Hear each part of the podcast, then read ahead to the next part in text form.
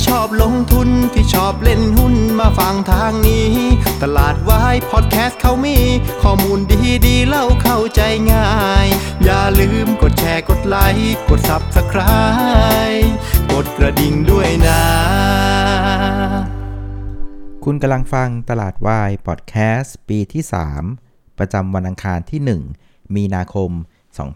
2565 ครับ วันนี้ Set Index ก็ยังคงทำงานได้ดีมากนะครับ หลังจากเมื่อวานเนี่ยแสบจริงๆนะ ไปทำ fail break กันตอนประมาณสัก 10 โมงต้นๆนะครับ แล้วจากนั้นมันก็ม้วนตัวเดินหน้าบวกอย่างต่อเนื่องเลยนะครับ วันนี้ Set Index ก็ยังคงเดินหน้าบวกไปอีก 9 จุดนะครับ ปิดที่ 1,694 จุดนะครับ ก็ปรับตัวขึ้นทั้งภูมิภาคเลยนะครับ เอเชียเนี่ยบวกโดยเฉลี่ย 0.7% นะครับส่วนไทยแลนด์กับอาเซียนเนี่ยบวกพอๆกันประมาณ 0.5%นะครับอาการของตลาดหุ้นในเอเชียตอนนี้ก็ยังเป็นอาการเดิมเหมือนเมื่อวานเป๊ะเลยนะครับ คือเป็นภาพของการ wait and see นะ รอดูเรื่องของความขัดแย้งนะครับ ระหว่างยูเครนรัสเซีย อเมริกา นาโตเออ มันไปกันถึงไหนแล้วนะครับ ตอนนี้ก็เป็นช่วงของการ wait and see รอนะครับ คราวนี้ระหว่างรอเนี่ยไม่มีอะไรออกมานะครับ ก็เรียกว่าตลาดหุ้นก็เเริ่มได้สตินะครับ ถ้าประเทศอะไรไม่ได้เป็นคู่ขัดแย้งนะครับ ประเทศอะไรผลกระทบจำกัด เอาละมันก็ได้เวลาเดินทางไปตามทิศทางตามปัจจัยพื้นฐานของตัวเองนะ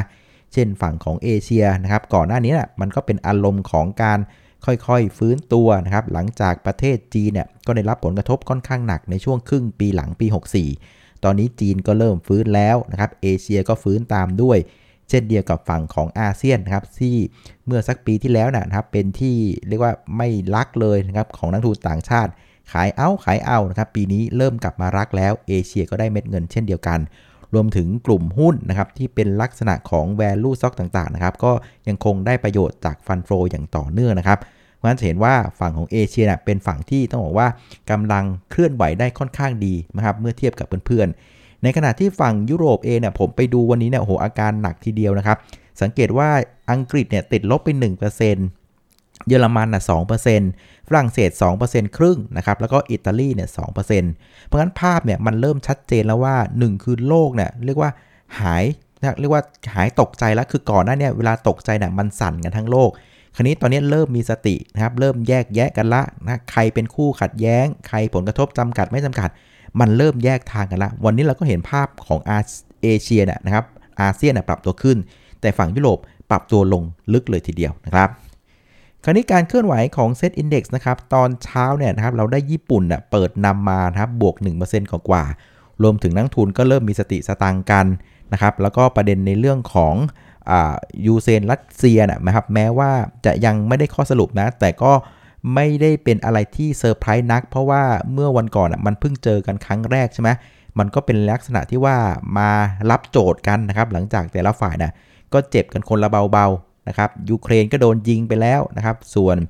รัสเซียเองก็ได้รับผลกระทบทางด้านเศรษฐกิจค่อนข้างเยอะเลยทีเดียวนะครับ ก็เลยทำให้เมื่อรอบที่ผ่านมานะก็มีการคุยกันครั้งแรกนะครับ ซึ่งแม้ว่ามันจะไม่ได้บทสรุปอะไรออกมานะแต่คิดว่าตลาดเองก็ไม่ได้เซอร์ไพรส์เพราะคิดว่ามันต้องเจอกันอีกหลายครั้ง นะครับเพราะงั้นแม้ว่ายูเซนรัสเซียนะครับยังไม่จบนะครับแต่ว่าตลาดหุ้นเริ่มเรียกว่ามีสติสตางค์มากขึ้นครับญี่ปุ่นเปิดนำก็เลยทำให้ตลาดหุ้นบ้านเราเนะ่ยเปิดกระโดดไปถึง 9 จุดเลยทีเดียวนะครับ ซึ่งข้อสังเกตของการเคลื่อนไหวนะครับของวันนี้เนี่ยคือพอเปิดกระโดดไปแล้วนะ่ะความดีงามของมันคือมันไม่ลงมานะ เออ มันกระโดดแล้วแล้วมันก็ไซด์เวย์อยู่ที่โซนบน แล้วระหว่างวันอะก็ไม่มีการลงมาอยู่ในแดนลบเลยนะอ่าแต่ว่ากรอบการเคลื่อนไหวน่ะ ก็ต้องยอมรับว่าวันนี้แม้ว่าจะเปิดกระโดดสูงก็จริงนะบวกไป 9 จุด แต่ว่ากรอบการเคลื่อนไหวของเซ็นดีเด็กวันนี้ต้องบอกว่าค่อนข้างแคบนะ วันนี้จุดสูงสุดอยู่ที่พันเนะครับ จุดต่ำสุดคือ 1690นั้นกรอบเนี่ยค่อนข้างแคบเลยประมาณสัก 10 จุดนะครับ มันก็เลยทำให้หุ้นขนาดใหญ่นะค่อนข้างอึดอัดอยู่เหมือนกันนะครับ นักลงทุนก็เลยหันไปเล่นหุ้นขนาดกลางขนาดเล็กกันในวันนี้นะครับ คราวนี้เรามาดูหน้าหุ้นกันนะครับ สำหรับหน้าหุ้นที่เคลื่อนไหวในเชิงบวกวันนี้เนี่ยอารมณ์ยังเป็นภาพเดิมๆอย่างที่เราคุ้นเคยในช่วงของปีนี้เป็นต้นมานะ ก็คือหุ้นที่เป็นลักษณะ domestic play นะครับคือทำมาหากินอยู่ในประเทศ และเป็นอารมณ์ของการจับจ่ายใช้สอยนะ่ะทำงานได้ค่อนข้างดีนะครับ วันนี้กลุ่ม ICT เนี่ยขยับตัวขึ้นดีโดย Advance แล้วก็อีกกลุ่มหนึ่งก็คือกลุ่มค้าปลีกนะอ่ากลุ่มค้าปลีกวันนี้โดยเฉพาะโฮมโปรเนี่ยซึ่งแกเป็นยักษ์หลับมานานมากนะ วันนี้โฮมโปรเนี่ยปรับตัวขึ้นเกือบ 4%เลยนะครับ เพราะว่าวันนี้มีการประชุมนักวิเคราะห์ แล้วปรากฏว่าผู้บริหารนะก็ให้เอาลุกนะครับข้างหน้าที่น่าสนใจเลย เขาคาดหมายว่า same store sales growth นะครับก็คือยอดขายต่อสาขาเดิมในปีนี้เนี่ยน่าจะสูงในระดับ 5-7%เลยทีเดียว ซึ่งเป็นระดับที่มากกว่าที่นักวิเคราะห์ประเมินไว้ก่อนหน้านะครับพอเอาลุกมันดีแบบนี้ตลาดก็เริ่มมีความเชื่อมั่นมากขึ้น และแถมตัว Home Pro เอง มันก็อยู่ในกลุ่มของค้าปลีกอยู่ใน Domestic Play ด้วยเป็น Value Stock ของจริงเลย แล้วก็เป็นหุ้นที่ฝรั่งรู้จักกันดีมากนะครับ ก็เลยทำให้วันนี้เริ่มมีแรงซื้อหนักๆ มาที่ Home Pro นะ มาได้ค่อนข้างสวย ซึ่งเพื่อนๆสังเกตไหมวันนี้หุ้นที่ปรับตัวขึ้นส่วนใหญ่นะจะเป็นหุ้นที่มีเอาลุกในเชิงบวกนะครับเอาลุกหมายถึงว่ามุมมองข้างหน้านะ่ะที่เป็นในลักษณะเชิงบวก และที่สำคัญคือถ้าตัวไหนนะ่ะมีเอาลุกที่มันดีกว่าที่นักวิเคราะห์คาดไว้เนะี่ย ตลาดจะให้ความเชื่อมั่น แล้วก็มีแรงซื้อเข้ามาค่อนข้างเด่นอย่างวันนี้โฮมโปรเป็นตัวหนึ่งนะ ส่วนอีกตัวหนึ่งที่คล้ายๆกันนะครับ แต่ว่าไม่ได้เป็นค้าปลีกนะ แต่เป็นลักษณะในเชิงเอาลุกที่มันดีกว่านักวิเคราะห์คาด ก็คือตัวของ Wise Logistics นะครับ เช่นกันครับ วันนี้ Wise Logistics ก็มีการประชุมนักวิเคราะห์นะครับ ซึ่งผู้บริหารก็มองว่าปีนี้รายได้นะ่ะตั้งเป้าว่าจะโตเพิ่มขึ้น 20%นะ ซึ่งก็มากกว่าที่นักวิเคราะห์คาดไว้ประมาณสัก 5% อันที่ 2 คือเรื่องของอัตรากำไรสุทธินะครับ ผู้บริหารก็คาดว่าปีนี้น่าจะวิ่งกันอยู่สัก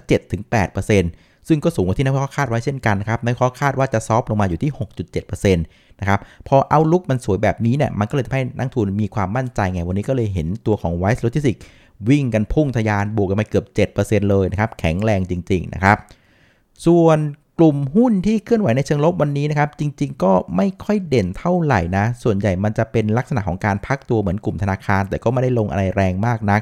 แต่ว่าจะมีอยู่ตัวหนึ่งที่ปรับตัวลงแรงหน่อยนะครับ ลบไป 3%ก็คือตัวของ BLA นะครับ อันเนื่องมาจากตัวของ bond yield สหรัฐ 10 ปีเนี่ย ตอนนี้มันก็ไหลลงมานะครับ จาก 2%เหลือ 1.844%นะครับแต่ต้องบอกว่าการที่ bond yield มันไหลมารอบนี้เนี่ย มันไม่ได้เป็นเรื่องของเงินเฟ้อที่ลดลงนะ มันยังคงเฟ้อต่อไปนะครับ แต่ว่ามันเป็นประเด็นในเรื่องของภาวะสงครามนี่แหละ เวลามีความเสี่ยงนะครับ มีความกังวลนะครับ เงินมันก็จะวิ่งไปหา safe haven นะครับ หรือว่าสินทรัพย์ปลอดภัยนะครับ ซึ่งในโลกนี้ก็ต้องยอมรับว่าสินทรัพย์ปลอดภัยมีไม่กี่ชิ้นนะครับ ชิ้นแรกก็คือเงินสด ชิ้นที่ 2 ก็คือทองคำชิ้นที่ 3 ก็คือพันธบัตรรัฐบาลนั่นเองนะครับ เพราะงั้นบอลยูสาระสิปีที่มันปรับตัวลงนะ่ะมันก็เกิดมาจากฟันโฟน่ะกลัวนะครับ มันจะยิงนิวเคลียร์กันหรือเปล่าวะ ก็เอาเงินไปซื้อพันธบัตรกันนะครับ พอมีแรงซื้อเข้ามาเยอะๆ ในขณะที่คูปองเรทมันเท่าเดิมใช่ไหมมันก็เลยทำให้ตัวของยิวมันลดลงนะครับงั้นเมื่อไรที่คุณเห็นบอลยิวสหรัฐมันปรับตัวลงนะ่ะแปลว่ามันมีแรงซื้อเข้ามาค่อนข้างเยอะนะ แต่ก็ต้องบอกว่าอันเนี้ย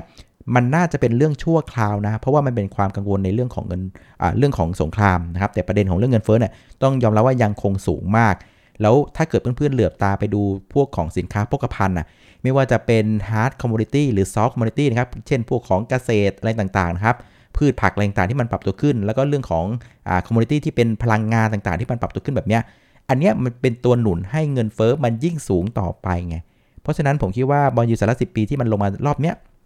น่าจะเป็นภาพของชั่วคราวนะ เดี๋ยวก็ต้องม้วนกลับไป แต่ว่าในในเหลี่ยมของการเทรดอะพอบอลยูมันลงมาอะหุ้นที่ เคยมองว่าจะได้ประโยชน์จากบอลยิวขาขึ้นที่เป็นพวกของประกันต่างๆ ที่เอาเงินไปลงทุนในพวกพันธบัตรอะมันก็เลยถูกฉุดกันลงมาด้วยนะครับ แต่ก็คิดว่าสักพักหนึ่งพอทุกอย่างมันกลับไปเป็นปกติมันน่าจะม้วนกลับไปที่เดิมเนาะ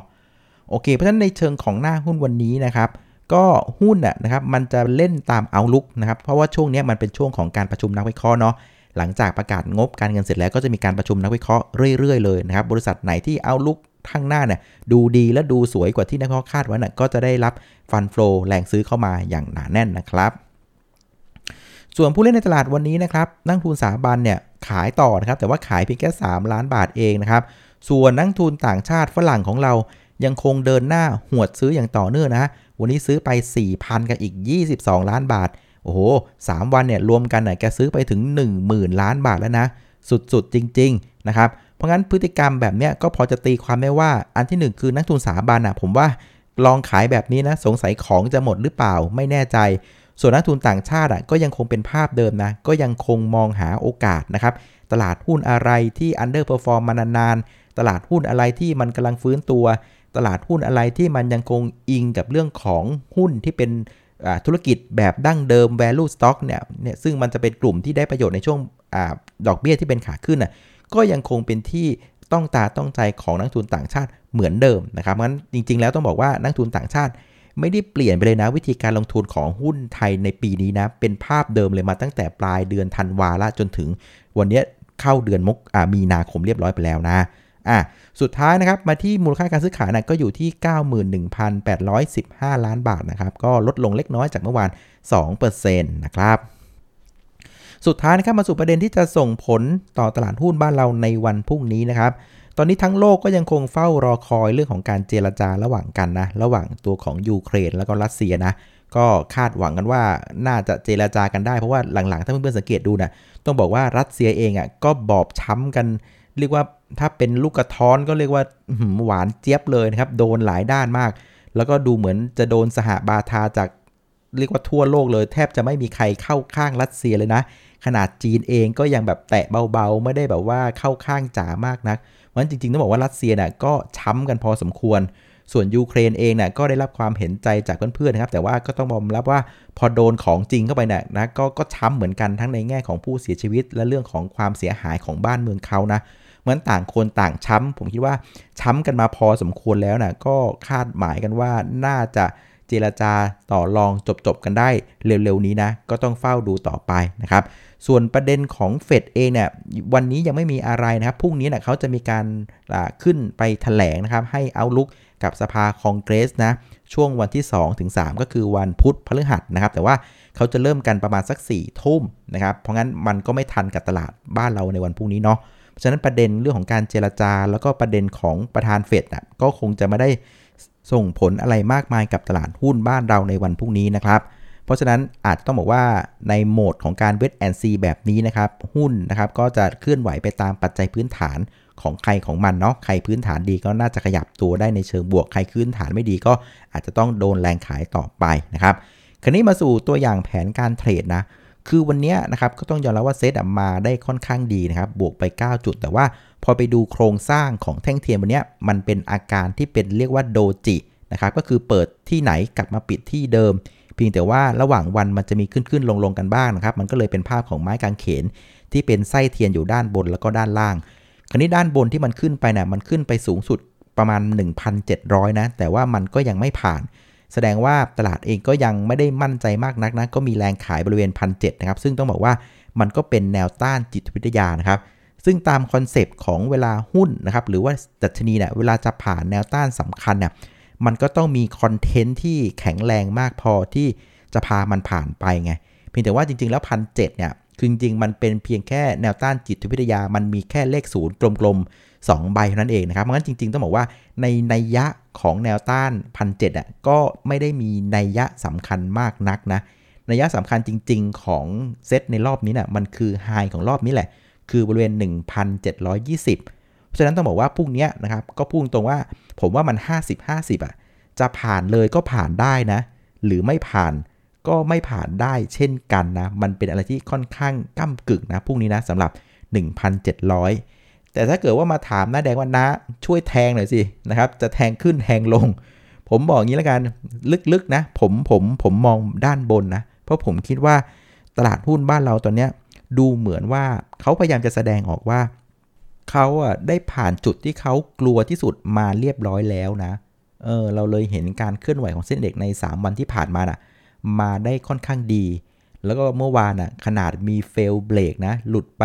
1673 ใช่ไหมไปทำจุดต่ำสุดที่ 1668 นะครับ หลุดแป๊บเดียวแล้วก็กลับมาอย่างรวดเร็วแล้วก็ปิดเขียวเลยแบบเนี้ย เออ มันเป็นการแสดงออกว่า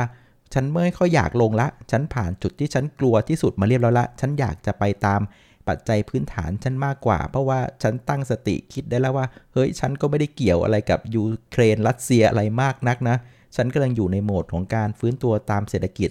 จะพวกโอไมคอนแรงต่างแม้ว่าตัวเลขมันจะเยอะนะครับ แต่ฉันก็เข้าใจว่ามันก็ไม่ได้รุนแรงอะไรมากมายนักนะ เพราะฉะนั้นฉันอยากจะขึ้นมากกว่านะ เออ เพราะงั้นนะก็เลยมองว่าถ้าให้เลือกนะน้ามองด้านบนมากกว่า คือถ้าไม่มีกดปุ่มนิวเคลียร์อะไรกันอะผมคิดว่าตลาดหุ้นบ้านเราก็ยากที่จะลงนะ เพราะว่าปัจจัยพื้นฐานในเศรษฐกิจเรามันมันอยู่ในเทรนที่มันกำลังฟื้นตัว ซึ่งมันก็เป็นเหตุผลว่าทำไมนักทุนต่างชาติมันถึงเข้ามาที่บ้านเราไง แต่ก็เอานะ อันนี้มันก็เป็นการคาดเดานะครับ อะไรมันก็เกิดขึ้นได้นะครับ งั้นเพื่อนๆ ลงทุนก็อย่าประมาทละกันนะครับ ต้องคอยอ่านข่าวเช็คทางหนีทีไล่ไว้ด้วยแล้วกันนะครับ stop loss แรงต่างก็อย่าให้พลาดละกันนะครับ อะ วันนี้ก็ประมาณนี้ละกันนะครับสำหรับรายการตลาดวายพอดแคสต์นะครับ แล้วก็เหมือนเดิมนะครับ ถ้าเกิดว่ามองว่ารายการนี้นะครับมีประโยชน์นะครับ ก็อย่าลืมกดไลค์แล้วก็กดแชร์ให้เพื่อนๆของท่านด้วยนะครับ แล้วถ้าเกิดว่าไม่อยากพลาดรายการตลาดวายพอดแคสต์นะครับ ก็สามารถไปกด subscribe นะครับในช่องตลาดวายบน YouTube ได้ด้วยเช่นกันนะครับ เอาล่ะวันนี้ขออนุญาตลาไปก่อนนะครับ เจอกันทีวันพรุ่งนี้ครับ สวัสดีครับ